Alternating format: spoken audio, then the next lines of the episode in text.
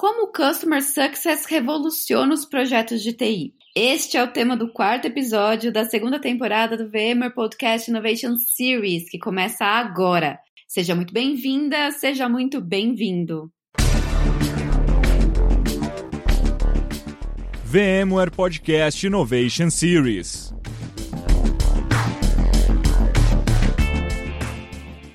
Olá, meu nome é Adriele Marquezine, eu sou jornalista especializada em TI negócios e cofundadora da agência Sense, que faz a curadoria de conteúdo deste podcast. Como eu falei agora, esta é a segunda temporada do podcast Innovation Series. Você ouviu a primeira?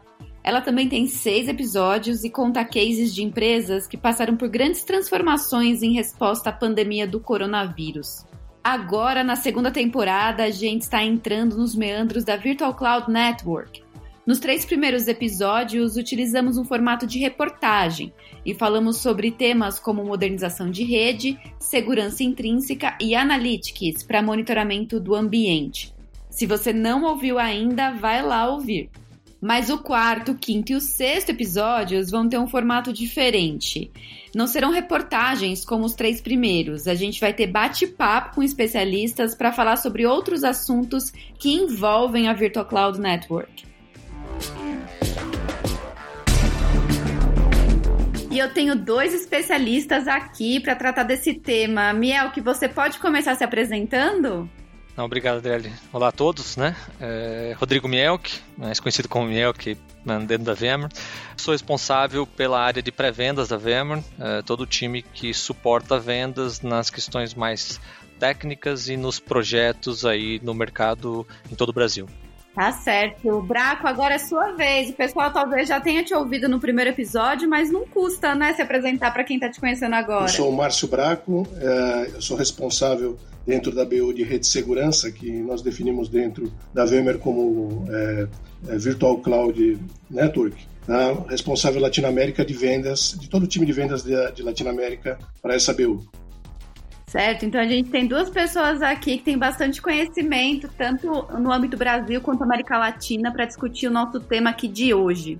Então, a gente vai bater esse papo sobre Customer Success e o seu impacto em projetos digitais. Eu vou começar com as minhas perguntas então. Eu queria entender primeiro um pouco sobre o conceito do Customer Success. Eu acho que a gente pode lembrar sobre a ascensão do modelo SaaS nos últimos anos e como isso também determinou uma necessidade de permanecer próximo do cliente para a gente garantir uma boa experiência. Então, Miel, que eu gostaria que você falasse um pouco sobre o que mudou é, nos últimos anos, né? Porque agora existe esse foco maior no sucesso do cliente em relação à cabeça antiga que a gente tinha é, no passado, né?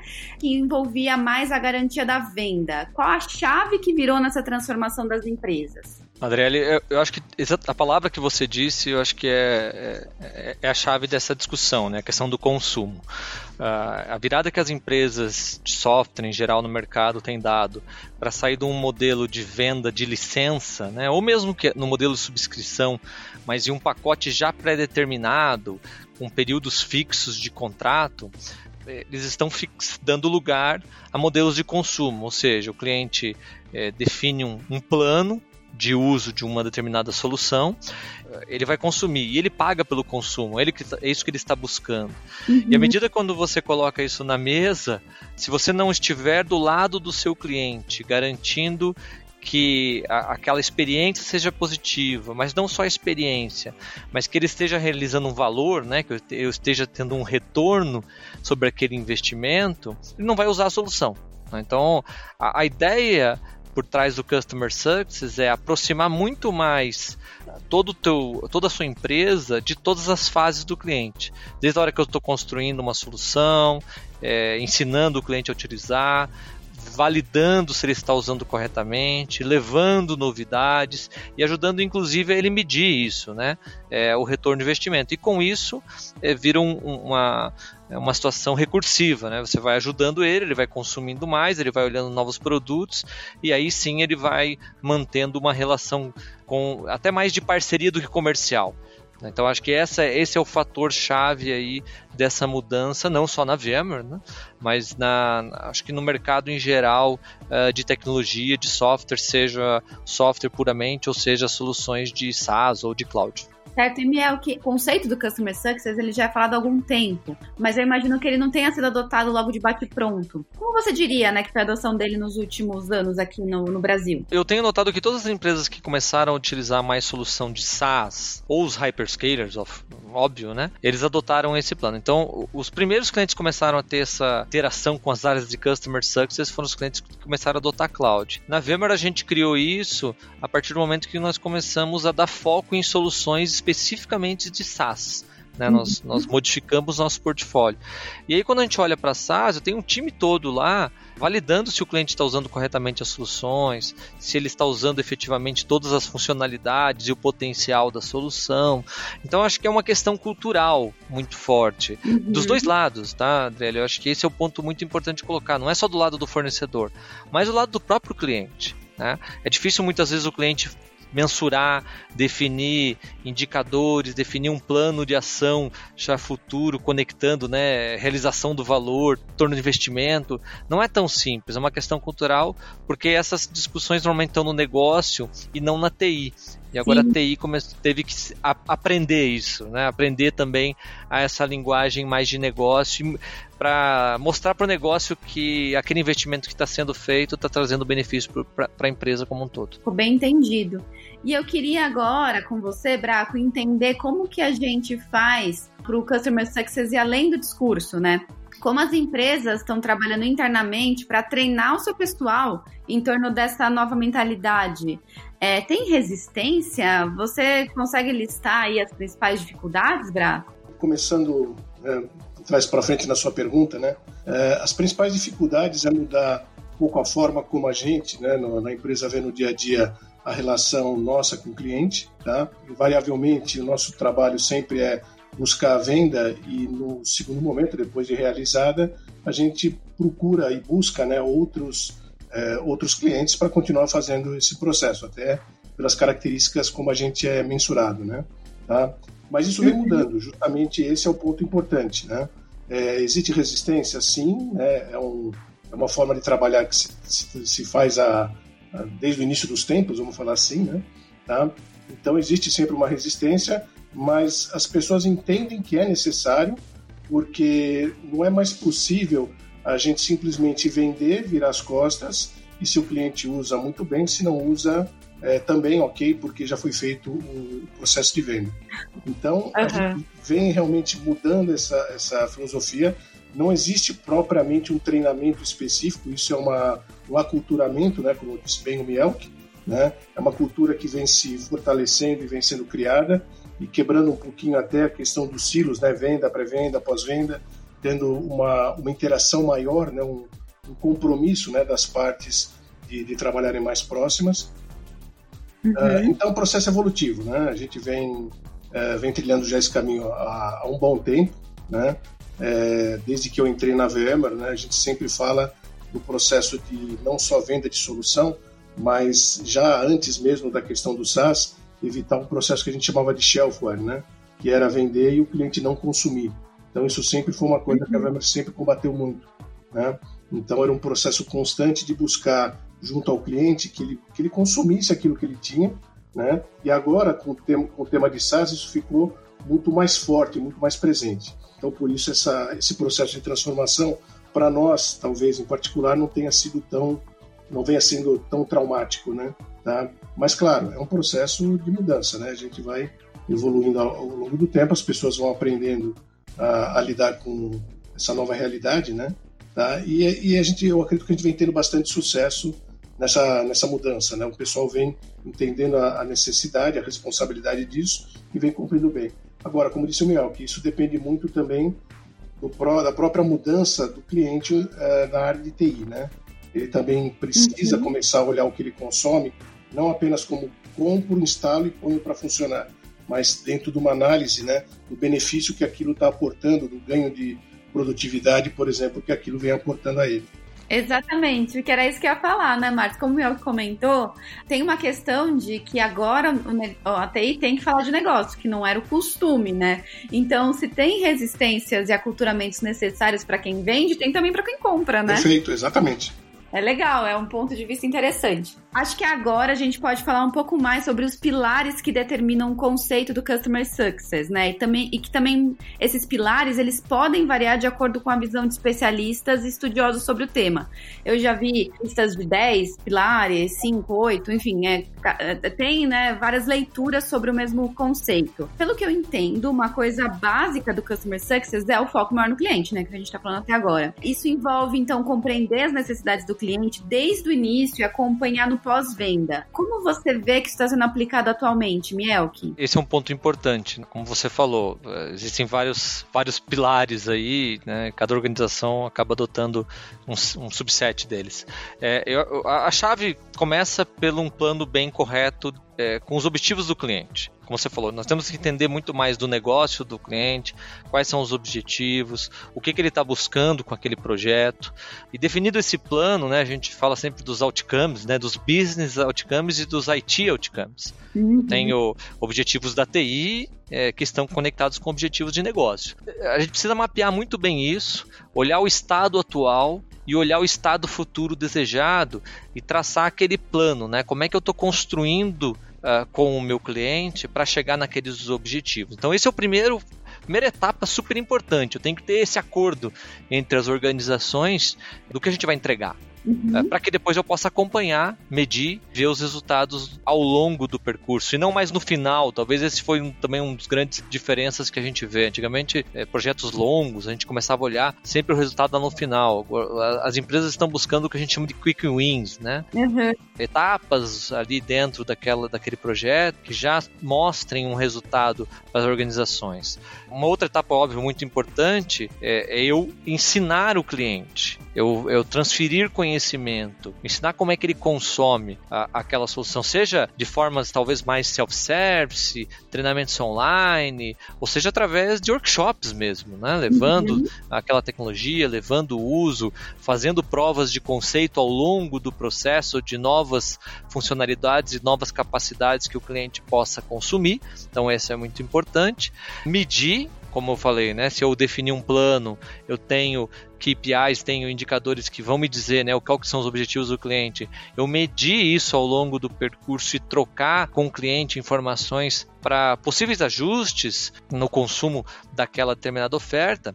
E um outro ponto super importante, super crítico, que eu acho que é aí um desafio para qualquer tipo de organização é o suporte. Né? Uhum. O suporte precisa ser mais proativo. Né? O suporte, é, em geral, ele é reativo e ele está focado no produto nas funcionalidades, naquele erro. Eu, eu tenho que também mudar a chave no suporte. O suporte tem que olhar para o cliente por que, que o cliente está usando aquela, aquela solução. Se ele tem essa, essa visão, ele pode ser mais proativo, ele pode levar para o cliente uma informação importante de um ajuste que tenha que ser feito no uso daquela, daquela solução, ele vai ser mais rápido também na solução do problema, porque ele vai entender por que, que o cliente está usando e porque é tão crítico né, aquele problema, muitas vezes, para o negócio daquela empresa. O Braco até citou, né? Eu acho que essa, esse, essa quebra dos silos das organizações, né? Do processo de venda, delivery e suporte, essa, essas barreiras começam a não existir mais. Essa é muito forte a, a ideia do customer success, né? Uhum. Quem vende acompanha o consumo do cliente, a vida do cliente. Quem entrega também acompanha e faz com o cliente, ajuda ele a consumir melhor e a usar melhor. E o suporte também acompanha desde o início zero, por que, que o cliente comprou aquele projeto, é, leva informações atualizadas. Então acaba que é, todas as fases do cliente são vistas por todas as, as etapas das, das, organizações. Eu acho que aí está um desafio muito grande, né? A gente normalmente sempre foi departamentalizado nessas áreas. E agora eu preciso, eu, eu, eu faço às vezes um paralelo até com essas equipes multidisciplinares de desenvolvimento, né? É, metodologias ágeis, onde você traz equipes de pessoas de várias áreas, de vários departamentos para trabalhar em um projeto multidisciplinar. É assim que a gente tem que começar a olhar também a forma de atender os clientes, para que eu tenha um real customer success. Então esse é, o, esse é um ponto bem importante nesses pilares, tá?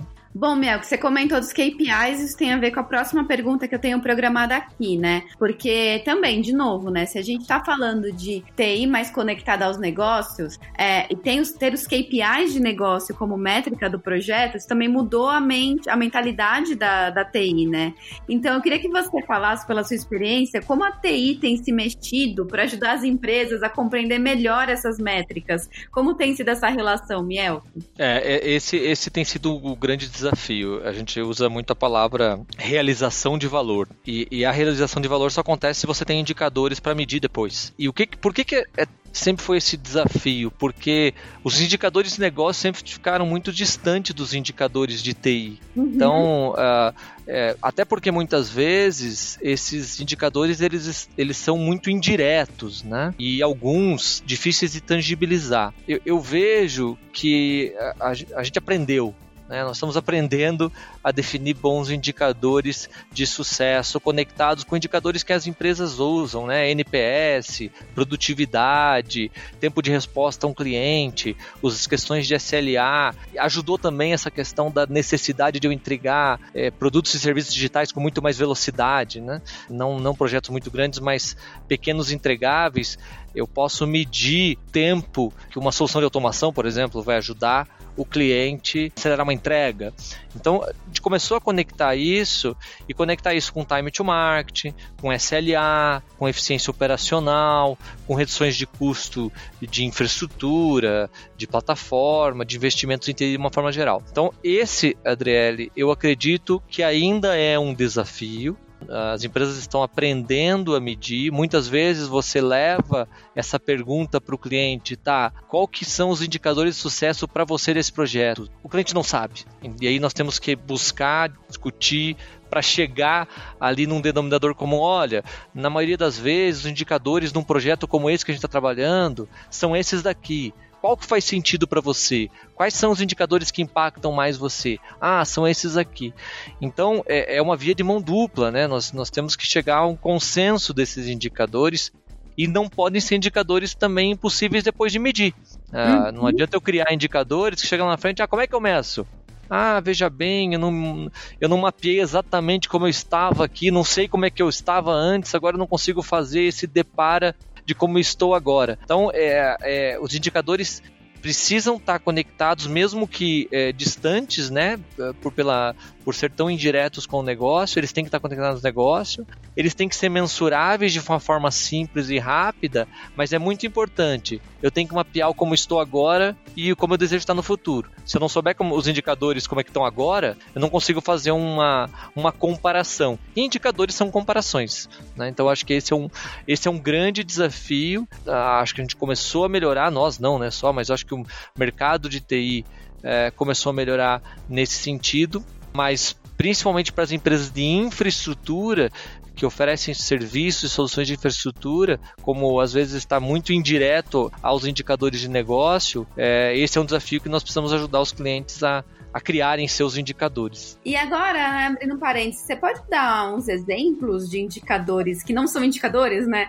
Chega o cliente com a sugestão de KPI dele que não é mensurável. Você pode, você tem exemplos para compartilhar com a gente? É, é, por exemplo, né? A gente às vezes fala assim: "Ah, eu quero melhorar minha produtividade". Não, ótimo, vamos lá, vamos trabalhar na melhora da produtividade. Quanto que o teu desenvolvedor entrega hoje de projetos por mês? Aí fica aquele silêncio no ar. Ah, olha bem, não sei ah, qual que é o seu tempo médio de resposta da infraestrutura para com uh, o time de dev quando ele pede uma infraestrutura, uma plataforma para trabalhar? Ah, veja bem, às vezes é 30 dias, às vezes é 15, depende quando está envolvendo infraestrutura. É, então, não são os nomes dos indicadores, mas são a dificuldade que o cliente tem em saber como ele está nesse momento. Isso é o que nos dificulta mais quando nós vamos definir indicadores. Porque se, ah, legal, definir um indicador, ele, ele é vale para todo mundo, né? Como a gente falou, ah, produtividade, eu reduzi em 50% o tempo uh, que um desenvolvedor precisa para entregar um, um, protótipo ou uma, um novo produto. Legal, 50% de qual tempo? Não sei. Né? Então, acho que esse, eu acho, é, mais do que os indicadores, é como o cliente mede isso hoje. Né? E aí muitas vezes a gente tem que dar um passo atrás. É, eu defino, legal, tá? Esse é um indicador importante para qualquer organização, esse exemplo que eu dei para vocês, né? Nós temos que ajudar a mapear qual é aquele indicador agora. Como está agora, né? E aí é assessment, são entrevistas. Ah, beleza, eu tenho agora esse número uh, mais claro. Tem um número claro? Então agora eu vou, agora sim eu vou definir isso como indicador. Aí tem que fazer a lição de casa mesmo e geralmente demora muito tempo, Mielke? As nossas últimas experiências de assessment mais detalhados, quando envolve pessoas, pessoas e processos, aí depende da, da disponibilidade do cliente. Mas duas, três semanas de entrevistas, discussão com é, ver ali, né, a pessoa trabalhando. Então esses uhum. são pontos que a gente sempre é, analisa. Mas dependendo do tipo de projeto, duas, três semanas, indicadores, é, infraestrutura são mais simples, a gente bota uma ferramenta de assessment na área do Braco, né, de net, networking, security, a gente bota uma ferramenta e consegue mapear esses, esses indicadores de uma forma mais simples. Então, depende do tipo de projeto e depende muito da disponibilidade do cliente em responder as perguntas, participar efetivamente nessas discussões. Isso é chave para o sucesso de qualquer projeto, desde a etapa inicial, né, desse mapeamento que a gente está falando, até a realização do valor lá na frente. Maravilha. Pelo que vocês estão me contando até agora, o Customer Success ele dá mais trabalho para todo mundo, né? Ele dá mais trabalho para o fornecedor e para o cliente. Todo mundo tem que deixar de ser passivo, né? A, a aquisição de tecnologia está mais centrada no negócio mesmo. Ficou bem mais claro. É, e falando ainda sobre KPIs, Braco, agora eu queria entender um pouquinho como que esses indicadores, né, ajudam ou, ou impactam, enfim, como que está ocorrendo dentro do conceito do Virtual Cloud Network, né? É, como que você vê isso e como que tem ajudado seus clientes? É, dentro da, da Virtual Cloud Network, né, os indicadores têm sido muito importantes porque eles uh, materializam justamente o ganho que o cliente tem ao implementar uma nova abordagem de rede de segurança, né? Tá? E mudar a sua forma de tratar esse, esse processo, né? É, como o meu comentou, a grande dificuldade às vezes é, é o cliente entender o benefício que ele está tendo numa determinada adoção, né? De uma solução, de um, de um processo, né? Então, o KPI nos ajuda, né, a criar e, e relacionar, né? Olha, essa, essa implementação nos trouxe os seguintes benefícios que se traduziram na seguinte uh, redução de custo, na, na, na, seguinte melhora de performance, no tempo de resposta, no tempo de provisionamento. Quer dizer, e isso a gente mensurando e dando essa, essa é, quantificando, né? O cliente tem segurança para justamente levar até para a área de negócio e buscar, às vezes, mais recurso para expandir o próprio projeto que, às vezes, se iniciou como um piloto. É, então, é fundamental, para a gente tem sido muito positivo essa abordagem por conta disso ela tem conseguido materializar para o cliente né, o benefício real no final do dia para o negócio que a gente aporta com, as mudanças que são propostas né, agora nesse processo de transformação que a gente vem vivendo. O fato que a mudança para SaaS é percebida como um benefício, mas enquanto você não mensura isso, enquanto você não tem isso bem avaliado, é sempre um problema. Tá? E a nossa dificuldade tem sido, é, muitas vezes, junto ao cliente, até como o York também comentou, é conseguir estabelecer com eles de forma bastante precisa, né, esses pontos de controle, vamos chamar assim, esses, esses marcos, né, tá, para que a gente possa fazer as comparações e daí mostrar para ele os ganhos que foram aportados, tá. É, então, processo, como ele falou, um processo contínuo de evolução, né, o cliente vai aprendendo junto conosco, né, a fazer esse processo e o benefício de seguir nessa linha é justamente fazer com que o cliente fique mais cativo né, com aquilo que você está apresentando, porque a parceria passa a ser muito mais intensa, né? E ele vê, o cliente percebe, né, esse ganho e quando consegue, ao quantificar isso, ver o valor que está sendo feito pelo parceiro, né, pela, pela empresa em questão, né, que está aportando aquela nova tecnologia, aquele novo processo. Então, para nós tem sido muito positivo seguir nesse, nesse caminho. E dentro do conceito do Virtual Cloud Network, a gente tem também toda uma mudança aí do, do um olhar sobre um, uma área da tecnologia que ficou muito tempo escondida, né? Que é esse novo olhar, esse olhar mais estratégico sobre a, a infraestrutura. E até no primeiro episódio a gente comentou como é, o, o, a transformação digital, que foi acelerada pela pandemia do coronavírus, né? Eu sei que, você que está ouvindo a gente já ouviu isso muitas vezes, mas desculpa, 2020 não tem outra coisa para falar a, não ser isso, né? Não dá para ignorar esse fato. É, mas é, a gente viu que tem muitas mudanças, né? Muitas mudanças de conceito e de jeito de trabalhar, né? A rede se tornou mais uma fonte de inteligência para a TI. É, como é que ficou? Porque é, a gente está falando de muitas mudanças dentro de uma mesma área da TI, né? Uma microárea, que por muito tempo, pelo que eu vejo, ficou muito estática, né, né, Braco? Os clientes estão conseguindo assimilar tanta coisa diferente, esse novo jeito de tratar a infraestrutura, as redes e essa nova forma de se relacionar relacionar com o fornecedor? Sim, a gente tem percebido essa mudança, né? O cliente tem é, se sensibilizado de que precisa mudar a forma da, da abordagem atual, né? A, a, abordagem tradicional já não resolve mais os problemas que ele tem. Ele está sensível a isso, mas aquele processo do eu entendo eu preciso mudar, mas eu não sei como fazer. E aí é que a gente tem trabalhado, né? E a do, é, que a gente vem aportando com ele é justamente essa: mostrar como fazer e que parâmetros buscar como definir né, a, a melhor forma de abordagem disso.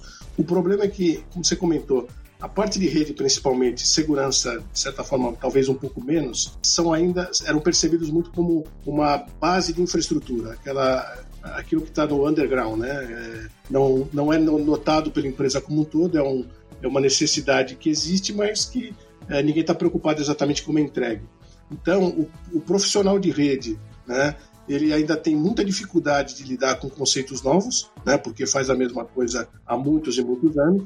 É, essa abordagem né, junto ao cliente nos ajuda né, a garantir que ele entenda os benefícios, veja, perceba esses benefícios e consiga provar para cima que ele entrega valor também na parte de rede de segurança. É, então, com isso, a gente conseguiu, e vem conseguindo com eles, abrir esse caminho para fazer a mudança do que a gente chama de Virtual Cloud Network, né?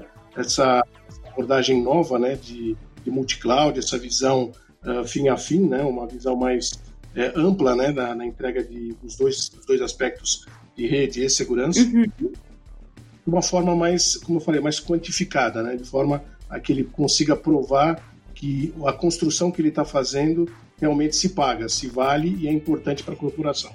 É, mas a gente tem tido realmente ainda muita dificuldade para conseguir fazer, às vezes, o profissional do cliente, né, se engajar nessa, nessa briga, né? junto conosco, né? evoluir nesse processo. Como o Mel aqui até comentou, a dificuldade às vezes é obter justamente os, os indicadores, né? Como, como definir o indicador atual e para onde a gente onde quer chegar e aonde a gente pode chegar. E aí, então, o Mel que já falou isso um pouquinho antes, né? Mas eu queria aprofundar um pouco, principalmente olhando pela ótica do Virtual Cloud Network, Braco. É o que muda em termos de expectativa cliente-fornecedor e também dessa lista de to-do que cada um dos lados sempre tem num projeto. Dentro, claro, do conceito de success, né? O que eu acho que muda mais dentro do, do conceito, né? O pessoal, olhando principalmente pelo aspecto de rede, como falei, rede e segurança, na verdade, os dois estão mais ou menos no mesmo patamar, né? Mas tirando o exemplo de rede, que é talvez o ambiente que menos mudou nos últimos anos e que agora está sendo obrigado a se transformar muito rápido de forma muito agressiva, de certa forma. O profissional nas empresas, né, na, nos clientes, é, ele está tendo que mudar radicalmente na forma como ele pensa e começar a olhar para um aspecto que realmente que ele nunca olhou, que era do negócio, ele estava preocupado em entregar infraestrutura, vamos dizer assim, conectividade, né? Sem olhar exatamente do porquê, nem quanto custava uhum. e nem exatamente os benefícios que aquilo ia aportar. E agora esse processo mudou completamente. Ele está sendo puxado a olhar outros aspectos, conectividade de forma muito mais ampla e, e nisso ele está aprendendo, tendo que aprender muito rápido aspectos novos. Uh, a gente tem trabalhado muito forte com esses clientes no sentido de ajudar a culturar isso. É um processo nem sempre fácil, e aí entra um pouco também a questão pessoal, né, da, de cada profissional, né, o quanto ele está é, disposto a se transformar, né, a evoluir ou a mudar né, a sua forma de pensar e a forma de trabalhar. Dentro dessa área que a gente chama é, como Virtual Cloud Network, né, é, o fato é que a transformação está sendo muito mais ágil, muito mais rápida e a dificuldade está sendo fazer todo mundo andar junto né, na mesma passada. Tá? Mas vem evoluindo bastante. Né? Eu acho que a, a gente vê, embora, embora haja dificuldades, todo o processo de mudança é um processo sempre difícil, né? ele vem correndo é, bastante bem. Tá? Eu vejo como bastante positivo aqui para nós. É, agora tem uma pergunta que eu quero fazer para vocês dois e é mais pessoal, né? Porque vocês já estão no trabalho há alguns anos, né? No, no mercado, no, na carreira de TI, né? Como executivos já tem um tempo, vocês não começaram junto com o Customer Success, né? Então eu imagino que vocês pessoalmente tenham tido que transformar a forma como vocês trabalharam para poder, poder atender essa nova metodologia. Então eu queria que cada um de vocês contasse sua experiência pessoal, qual foi a principal transformação que vocês tiveram que fazer. E eu queria que você começasse, Melk, porque você tá quietinho tem um tempo já. Bom, obrigado, Adriele. Eu acho que tem a ver um pouco com a nossa história, né, de TI. Assim, eu comecei com, como técnico, a gente começou com delivery, dando suporte, resolvendo problemas do cliente. É, já atuei como gerente de projetos e depois acabei indo para a área de vendas, né, mais especificamente com pré-vendas. Então, é, é uma reconstrução de tudo que a gente viveu ao longo da carreira, colocar isso agora com uma mesma perspectiva, com foco no cliente. Então, entender que aquilo ali é importante, entender que eu preciso me preocupar e aí esse eu preciso me preocupar, né? Nós temos função de liderança, é, isso se estende para os nossos times, né? Eu tenho que transmitir, tenho que fazer as pessoas acreditarem que eu acredito nisso, né? Que nós temos que nos preocupar com o cliente, não importa em que etapa uh, aquele projeto está. Então acho que esse é uma, uma um ponto e uh, a, a experiência, tempo nos ajuda muito isso. Tem um outro fator muito importante que esse eu acho até bem interessante para nós de TI. Eu falo isso toda hora com parceiros, com meu time, eu falo com cliente. Nós temos agora a oportunidade de conhecer mais do negócio, de fatores do negócio, do business das empresas. E isso é muito interessante. Isso é mais dinâmico. Isso nos aproxima mais do negócio,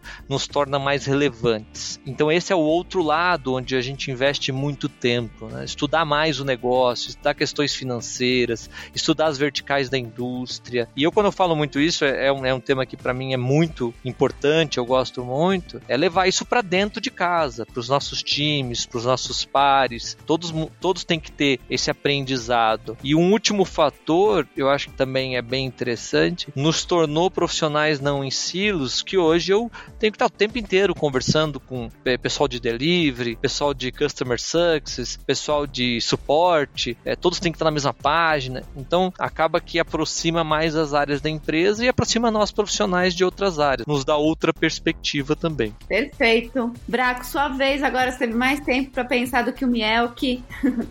Adriele, é, eu tenho mais, mais tempo de estrada do que o Mielk, tenho mais de 30 anos nesse, na área de TI. Eu vejo o Customer Success como o clímax da evolução do relacionamento entre cliente e, e fornecedor, tá? Realmente criando né, uma parceria de sucesso, né, em que é praticamente uma simbiose, né, onde os dois tiram muito proveito disso, os dois evoluem junto e os dois apresentam ganhos e definem e garantem, né, é, quantificam né, esses ganhos de forma bastante clara. É, é um processo bacana a gente ver essa evolução, né? Quando eu comecei, realmente a gente vendia caixa, né? Como a gente costumava chamar, né? Lá no início no final da década de 80. E hoje a gente fala num conceito muito mais amplo, num conceito voltado para o negócio, objetivando a entrega de valor real para a empresa, não é mais, olha, essa caixa vai te trazer o benefício A, B ou C. É, a gente passa a ter um, um ganho, né, é, até na percepção do próprio benefício que a gente vai aportar, né? Tá? Na medida que eu consigo agora entender o um negócio, que eu estou conectado a ele, que eu vejo o valor, que eu percebo até a economia que a gente está gerando, a gente consegue ser até muito mais assertivo na própria proposta de negócio que está sendo colocado na mesa. É, Para a gente, em particular de vendas, a grande dificuldade muitas vezes é fazer o cliente perceber o valor que a gente tem e da mesma forma, às vezes o, o, o cliente é, aceitar né, aquela, aquela oferta como um benefício, como algo que realmente se paga, né? E agora, com essa, essa forma de se fazer é, negócio, de, de ter essa, essa parceria com o cliente, tudo fica mais fácil, tudo fica mais claro. A percepção de valor ela é vista por todos, né? não apenas por, por uma parte ou cada um com a sua visão de, de percepção de valor. E isso é muito positivo. Então, para mim, como eu falei, é o clímax da relação entre as duas partes. Né? E tá mais divertido do que antes? Com certeza, muito mais divertido. Agora, até porque uma, uma das coisas, um dos benefícios interessantes, né, nesse relacionamento que a gente tem percebido com o cliente, acaba um pouco aquele esconde-esconde de informação, né? Tá? Hum. O cliente esconde um pouco a informação porque ele não quer mostrar, às vezes, é, todo o benefício que você está aportando para que isso não, não lhe dê a percepção de que é, você está cobrando barato, por exemplo, né? Entendi. Uma simplificação, né? É, por outro lado, às vezes, às vezes, a gente esconde um pouco de informação, porque também não está seguro com determinados é, fatos que o cliente tem dentro do seu ambiente. Então, com essa relação, tudo fica mais claro, tudo fica mais transparente. Né? Daí o, o, uh, o processo né, fica muito mais maduro e também, na nossa percepção, a gente tem, percebido, tem visto isso também, as próprias dificuldades né, da adoção de uma, de uma nova solução, de uma nova abordagem, também são minimizadas, porque aí, como esse processo é construído junto, né, mais ou menos se sabe as dificuldades que vai se ter, uhum. eventualmente até já prever como contorná-las. Tá? Entendi. Mas é bem mais divertido. Que bom, que bom. Pessoal, muito obrigada pelo tempo de vocês, pelo nosso bate-papo. A gente chega agora ao fim do quarto episódio da segunda temporada da VMware Podcast Innovation Series. Eu espero que você que está acompanhando a gente tenha gostado. E no próximo episódio a gente vai falar sobre os casos de insucesso dos projetos digitais. É, quais são os principais erros que os clientes cometem, os momentos em que eles não seguem as orientações dos especialistas, como esses que você ouviu agora, e também os próprios erros dos especialistas, né? Porque afinal todos nós podemos errar. Então a gente vai contar com mais dois entrevistados para esse bate-papo. Também vai ser no formato de bate-papo, não vai ser no formato de reportagem. Então fica ligado no site da VMware para mais informações. Obrigada, até a próxima. Obrigada, Braco. Obrigada, Mielke. Obrigado, Adriele. Obrigado. VMware Podcast Innovation Series.